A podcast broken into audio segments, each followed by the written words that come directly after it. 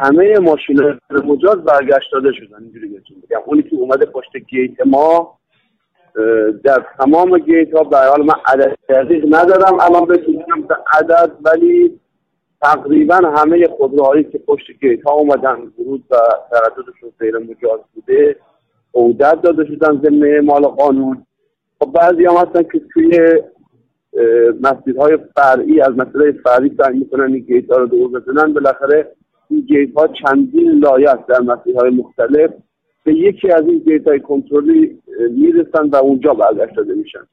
من فکر بیش از 97 درصد 98 درصد ترددهای غیر مجاز عودت داده شدن. مگر حالا در بین این خودروها خودروهای مربوط به کادر درمان بوده باشن که به حال ضرورت داشته سفرشون یا موارد مربوط به بیماران یا مسائل از این دست که دیگه ضرورتش توسط همکاران من تشخیص داده بشه و اجازه سفر و اجازه ادامه مسیر بدن. در غیر این صورت به غیر از ناوگان حمل بار انواع وانت هایی که حال توی حوزه جابجوی کالا دارن فعالیت می‌کنن ناوگان مسافری و خودروهای مجاز بومی و محلی که دارن محدوده گیت های کنترل می‌کنن بقیه خودروها.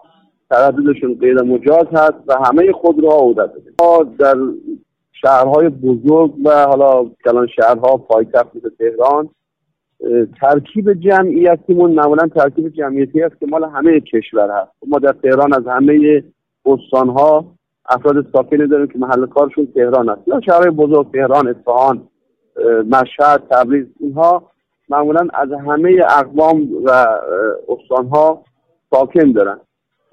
بعضا به این گیت های کنترلی ما که می‌رسن خب استناد می‌کنن به کارت ملی که من مثلا اهل فرض بکنید که های شمالی هستم یا اهل تبریز هستم اهل زنجان هستم باید عبور بکنم. ملاک ما در این مرحله از کنترل صرفا پلاک خود رو هست و پلاک خود رو رسد می‌کنیم.